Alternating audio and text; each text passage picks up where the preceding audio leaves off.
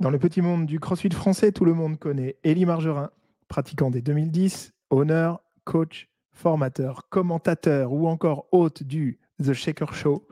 Mais comme il pose souvent les questions, c'est rarement lui qui donne les réponses. C'est pourquoi c'est moi, Raphaël Loco, l'hôte du All Out podcast. Ayant également porté différentes casquettes dans cette communauté, je vais me faire un plaisir d'interviewer Eli pour qu'il partage ses connaissances et ses expériences autour du CrossFit. Je m'appelle Raph et vous êtes sur Out Podcast à l'écoute de son invité permanent, Eli Margerin.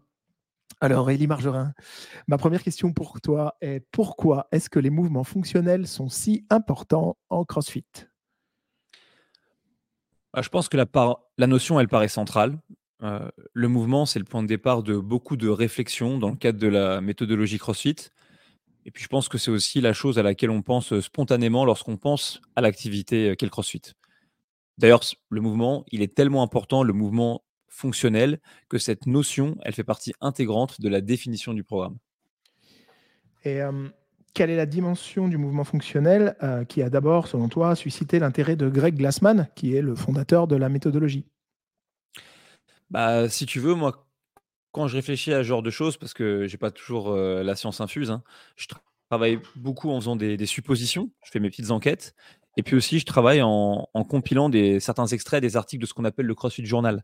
le CrossFit Journal, c'est le nom du blog sur lequel Greg Glassman a exposé ses idées sur la préparation physique à peu près à partir de 2002. Et donc, je me base aussi sur des échanges que j'ai pu avoir avec bah, soit des athlètes de la première génération ou alors les tout premiers coachs qui ont pu être formés par Glassman. En tout cas, ce qui en ressort de ces différentes conversations, c'est que le premier aspect qui a sans doute marqué Greg Glassman, c'est l'absence de transférabilité des mouvements d'isolation qu'il voyait dans les globogymes traditionnels, où on faisait des mouvements sur des machines, comparé aux mouvements fonctionnels que lui souhaitait enseigner et faire pratiquer à ses clients. Donc, je pense que c'est le premier aspect qui l'a marqué. Et est-ce que lui pensait utiliser même d'autres mouvements encore? Bah oui, en fait, dès le départ, dans les mouvements qu'il cherchait à pratiquer, il a voulu utiliser principalement des mouvements qui avaient ce que lui il a appelé un schéma de recrutement moteur universel.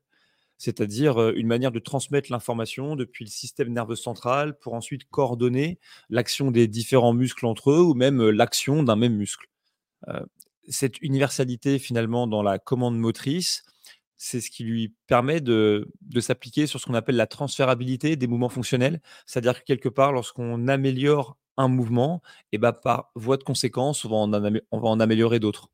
Euh, une bonne illustration de ça, c'est tout ce qu'on va faire faire à nos athlètes en préparation physique générale pour ensuite avoir des bénéfices dans leur sport spécifique. Tu peux penser par exemple euh, au bobsleigher qui va faire beaucoup de squats, beaucoup de sprints, beaucoup de sauts et qui va transférer ça à son propre sport. Et puis, cette commande motrice universelle, elle appuyait aussi du coup cette idée d'universalité qui fait que Glassman, très tôt, il a cherché à pouvoir utiliser des mouvements qu'on serait capable de pratiquer dans la boxe et qu'on retrouverait dans d'autres domaines de la vie quotidienne, du sport ou du combat. Est-ce que ça signifie qu'on va considérer comme fonctionnels uniquement des mouvements qui sont transférables à la vie de tous les jours?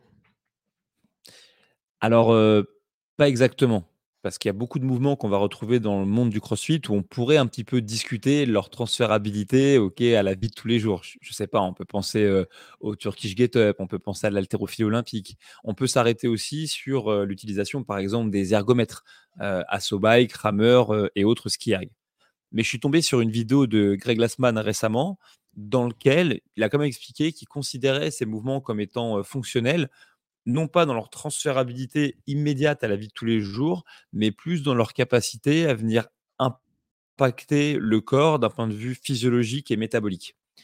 Et cette idée, c'est quelque chose qu'il explique assez bien dans un article qui s'appelle du coup What is CrossFit, qui est, extrait du, qui est extrait du CrossFit Journal, et dans lequel on, on comprend que si Greg Glassman s'est laissé guider dans ses choix de mouvement, et qui s'est laissé guider dans ses choix pour arriver à sa, à sa définition est du mouvement euh, fonctionnel, et eh ben, il l'a fait au travers d'expérimentations. Alors, des expérimentations euh, qui euh, souvent relevaient de ce qu'on appelle le concept de la boîte noire, mais des expérimentations quand même. la boîte noire, c'est-à-dire? Ah ouais, en fait, si tu veux, ce qu'on appelle le concept de la boîte noire, ça fait référence à toutes les expérimentations pour arriver à des conclusions, on mesure deux aspects. on mesure d'abord les inputs, ce qu'on appelle aussi les, entrées. On mesure ensuite les outputs, c'est-à-dire les sorties ou les résultats qu'on obtient. Et on répète l'expérience encore et encore. Et si systématiquement, avec les mêmes entrées, on obtient les mêmes résultats, on peut en déduire un lien de cause à effet. Et ça, on peut le faire. OK, la, la déduction de ce lien de causalité, même si on n'est pas complètement conscient du fonctionnement exact de ce qui permet de créer ce lien entre les entrées et les sorties, du coup, entre les causes et les conséquences. Et euh, la méthodologie CrossFit, c'est typiquement une méthodologie qui s'est construite, qui s'est établie à partir d'expériences terrain de ce type. C'est-à-dire que le CrossFit, en vrai, dans sa genèse, bah, ça a toujours été un terrain d'expérimentation très ludique où on s'est poussé à essayer de tenter, essayer des choses nouvelles. Pourquoi? Parce que dans les expériences dites euh, expériences de la boîte noire, le seul moyen de comprendre davantage son fonctionnement, eh bien, c'est de jouer avec, si tu veux. Et par voie de conséquence, peut-être qu'un jour on abordera ce sujet-là, et bah, le concept de la boîte noire est un concept qu'on met souvent en opposition avec le concept de la boîte blanche, où là, cette fois-ci, tout l'intérêt de l'expérimentation, c'est de voir concrètement ce qui se passe ok, dans, le, dans le mécanisme entre les entrées et les sorties. Et donc là, c'est tous les types d'expériences ou d'expérimentation où le mécanisme, il est clairement apparent. Donc tu peux penser par exemple, un vélo, si tu pousses dans tes pieds dans les pédales, ça c'est l'entrée. Le résultat, c'est de te faire avancer. Et pour comprendre ce qui se passe, bah là, le mécanisme, il est complètement apparent. Et donc, à partir de là, tu avances. Donc, si je comprends bien, l'intérêt de Glassman pour le mouvement fonctionnel, il provient des conclusions qu'il a tirées de ses propres expérimentations. Oui, c'est ça. C'est-à-dire qu'à partir du moment où il a pu commencer à, à coacher, il a pu opérer des expériences, il a obtenir des résultats qui étaient réplicables. Ces résultats étaient réplicables, ça amenait aussi une notion de prédictibilité, c'est-à-dire qu'on était capable de définir à l'avance la relation entre une cause et certains effets, et ça apportait finalement à Glassman un peu de rigueur scientifique. C'est quelque chose qui lui est finalement assez cher parce que lui-même, ok, il est fils d'un scientifique, et ça montre bien que euh, dans une certaine mesure, on est toujours un peu le produit de son environnement. Et donc, ce type de, lien de, cause à effet qui est vraiment prévisible à l'extrême, bah, c'est ce qui nous permet d'arriver à des conclusions du type que, bah, au final, en faisant faire Fran à nos athlètes, même si on ne sait pas toujours avec une très très grande exactitude ce qui se passe dans le métabolisme de chacun à l'instant T pendant qu'il fait Fran, au final, tant qu'on s'est rendu compte qu'à chaque fois, on a amélioré la condition physique de nos athlètes en leur faisant faire Fran, on s'est rendu compte que c'est quelque chose qui était réalisable d'une personne à l'autre de manière systématique, et ben dans ce cas-là, c'est ce qui a validé le processus. Ok, mais est-ce que c'est pas de toute façon partiellement vrai pour n'importe quel type de mouvement? Oui, c'est sûr. Il euh, n'y a, pas de, a pas de doute là-dessus. Mais pour nous, le mouvement fonctionnel est sans aucun doute le plus efficace pour apporter les adaptations qu'on désire du programme. Euh, pour comprendre cette idée, il faut essayer de faire un distinguo entre le mouvement qui est fonctionnel et le mouvement qui n'est pas fonctionnel. Si on fait les choses euh, très simples, un peu à, l'emporte-pièce ou avec un peu de, hauteur, bah, tu peux quand même facilement comprendre que les mouvements qu'on va dire fonctionnels, lorsqu'on les combine entre eux, ils épuisent le corps sans doute beaucoup plus d'un point de vue musculaire et nerveux que les mouvements qui ne sont pas fonctionnels. Ensuite, lorsqu'on pense à ça, on se dit ok, bon bah voilà, on, cherche une action, une réaction, on cherche une stimulation, une adaptation. Pour nous, c'est fondamental. Donc, utiliser des mouvements qui nous impactent plus, ça implique pour nous une adaptation qui est plus importante. Donc, c'est pour ça qu'on a une préférence pour le mouvement, pour le mouvement qui est fonctionnel.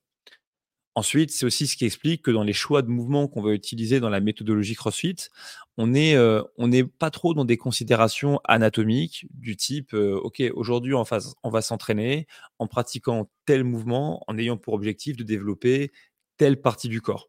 En fait, euh, c'est une formulation qu'on utilisait avant. On disait toujours, nous, dans la méthodologie CrossFit, on est dans l'être, pas dans le paraître. C'est-à-dire que plutôt que de chercher une stimulation pour obtenir un changement anatomique. Nous, en vérité, ce qu'on va chercher, c'est utiliser des mouvements qui vont provoquer une stimulation physiologique et une adaptation qui va aller dans ce sens-là. En fait, véritablement pour nous, le mouvement fonctionnel, il se définit par sa capacité à déplacer des charges lourdes sur de longues distances rapidement. Cette propriété du mouvement fonctionnel pour nous, est unique et c'est ça qui amène véritablement leur définition. Est-ce que tu peux expliquer un peu plus en détail cette formulation? Oui, euh, la phrase que je viens de citer, c'est une citation de Greg Glassman. Euh, mais le sens de, cette citation et cette définition est simple. Elle dit simplement que les mouvements qu'on fait dans le cadre d'un entraînement de CrossFit nous permettent de déplacer des charges, donc qui vont certes du poids de corps jusqu'aux charges les plus importantes qu'on peut déplacer, qu'on est capable de faire ça sur des longues distances ou également sur des volumes qui sont importants, parce que finalement pour nous, d'un point de vue mathématique, c'est la même notion, et on est capable de faire ça rapidement, c'est-à-dire en peu de temps. Et on, le sait de manière certaine, parce que dans notre souci d'expérimentation scientifique, eh ben, à l'entraînement, on est supposé mesurer les choses. On mesure la charge, c'est-à-dire euh, les forces qu'on exprime, le poids de ce qu'on déplace. On mesure les distances, soit parce qu'on les mesure carrément en mètres, ou bien parce qu'on est capable de quantifier le volume de répétition de chaque exercice qu'on fait à l'entraînement. Et puis, bien entendu, euh, on, on s'en rend compte rapidement, on mesure beaucoup les temps parce qu'on chronomètre la plupart des entraînements qu'on va effectuer. Ça implique que les WOD de CrossFit, par nature, sont observables, mesurables et reproductibles comme des expériences. Et du coup, au travers de ces expérimentations, on se rend bien compte que les mouvements fonctionnels produisent plus de puissance que les mouvements qui ne sont pas fonctionnels. Je comprends mieux comment Greg Glassman s'est dirigé vers ces mouvements et ce qu'il est défini dans la méthodologie CrossFit. Mais est-ce qu'il existe d'autres définitions du mouvement fonctionnel? C'est marrant que tu demandes ça. Euh, dans le CrossFit, on, répète souvent que dans les formations qu'on donne, qu'en CrossFit, on accorde beaucoup d'importance à l'étymologie des mots qu'on emploie. C'est-à-dire que pour nous, la fonctionnalité a une définition très précise qui est du coup liée à cette capacité à produire de la puissance, à déplacer du coup ces charges lourdes sur de longues distances rapidement. Et en préparant cet épisode du podcast, bah, j'ai fait quelques recherches et je m'attendais à trouver sur Internet peut-être d'autres définitions du mouvement fonctionnel provenant bah, d'autres types de méthodologies ou d'autres types de sources. Et en fait, alors même que Greg Glassman a commencé à évoquer ça il y a maintenant plus de, plus de 20 ans, et eh bah, j'ai rien trouvé d'aussi rigoureux. J'ai rien trouvé d'autre comme définition qui puisse se dire scientifique, mesurable en règle générale, pour tout dire, les définitions que j'ai trouvées, c'est sans doute les mêmes définitions que Greg Glassman trouvait il y a 20 ans en arrière, c'est-à-dire c'est plutôt des considérations conversationnelles. Du genre, oui, le mouvement fonctionnel, c'est des mouvements pour la vie quotidienne. Ok, certes, mais qu'est-ce que ça veut dire? Oui, le mouvement fonctionnel, c'est bah, un mouvement polyarticulaire. Voilà, c'est pas un mouvement monoarticulaire. Tout ce qui n'est pas monoarticulaire, c'est fonctionnel. D'accord. Mais tout ça, on se rend bien compte quand même que c'est vague. Il n'y a personne qui s'est jamais risqué à une définition plus rigoureuse. Donc, du coup, c'est dommage parce que parfois, ça fait rentrer la fonctionnalité du mouvement dans des clivages qui n'ont pas lieu d'être.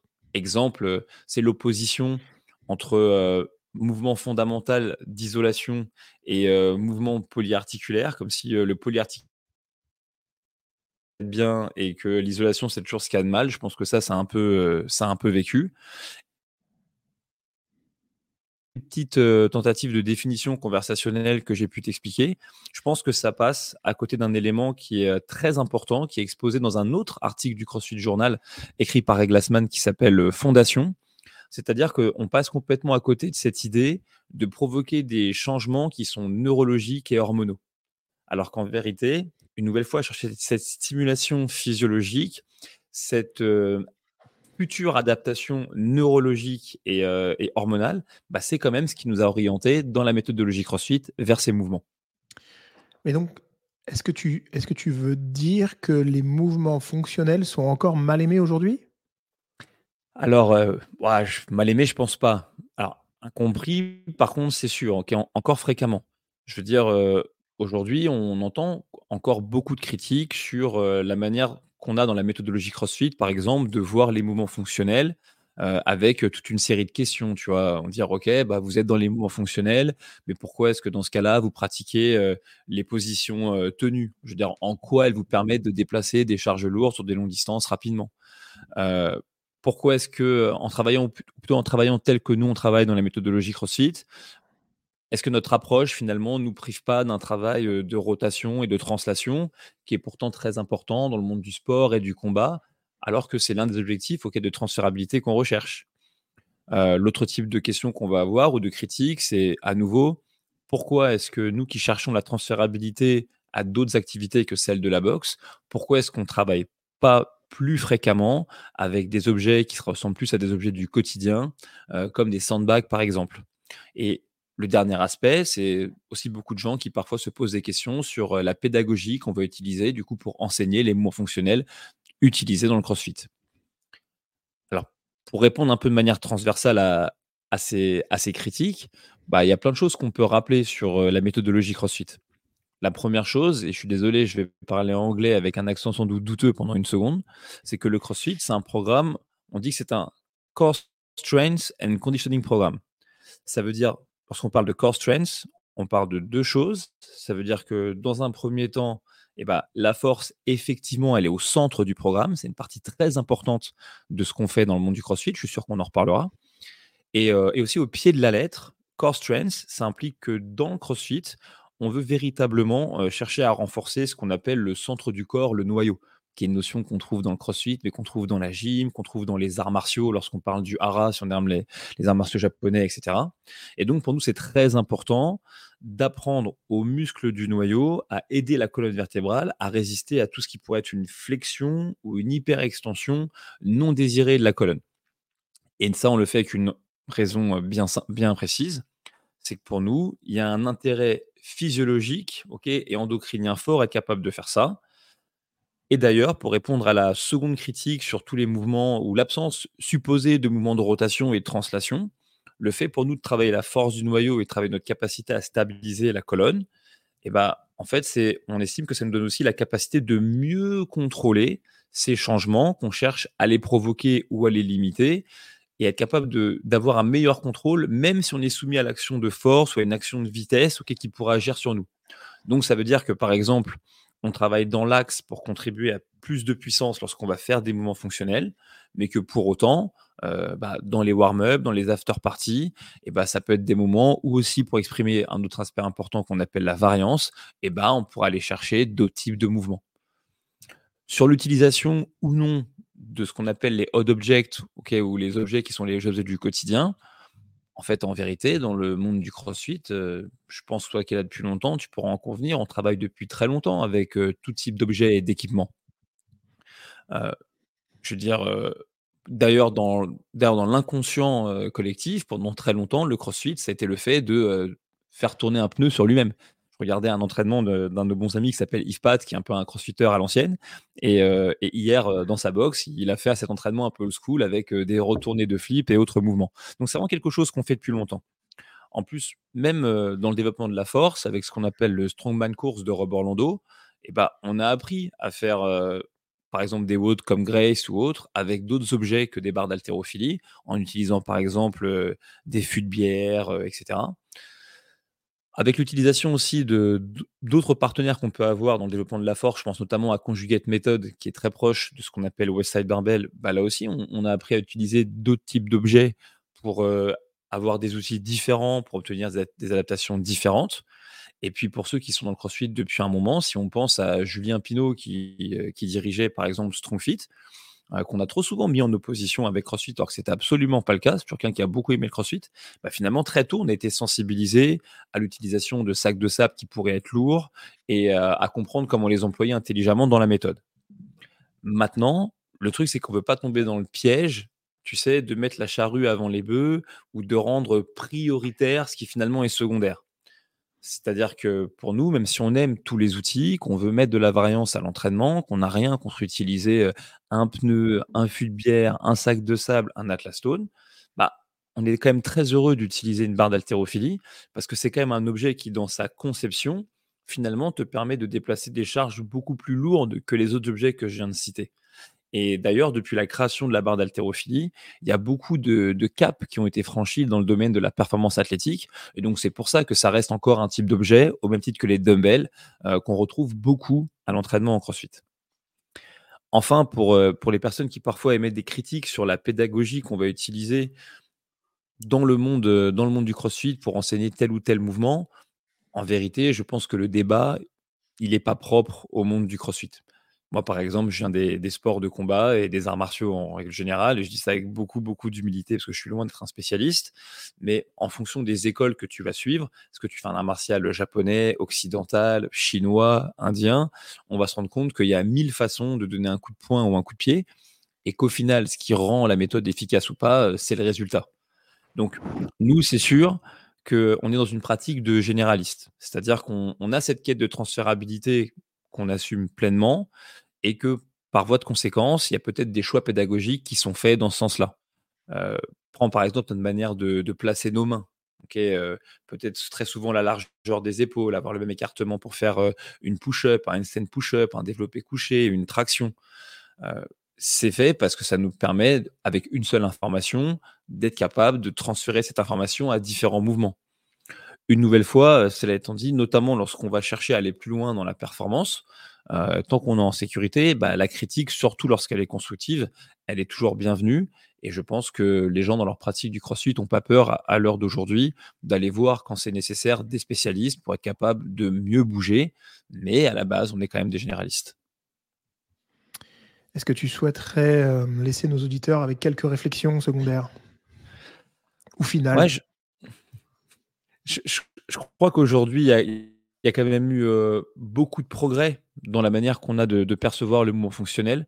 Parce que avant, mine de rien, l'avènement de Greg Glassman et la montée en popularité du CrossFit, ces mouvements, tu avais quand même le sentiment qu'ils étaient réservés à la préparation des athlètes de haut niveau, alors qu'aujourd'hui, ces gestes-là, ils sont de plus en plus démocratisés. Ils sont devenus mainstream, comme on dit.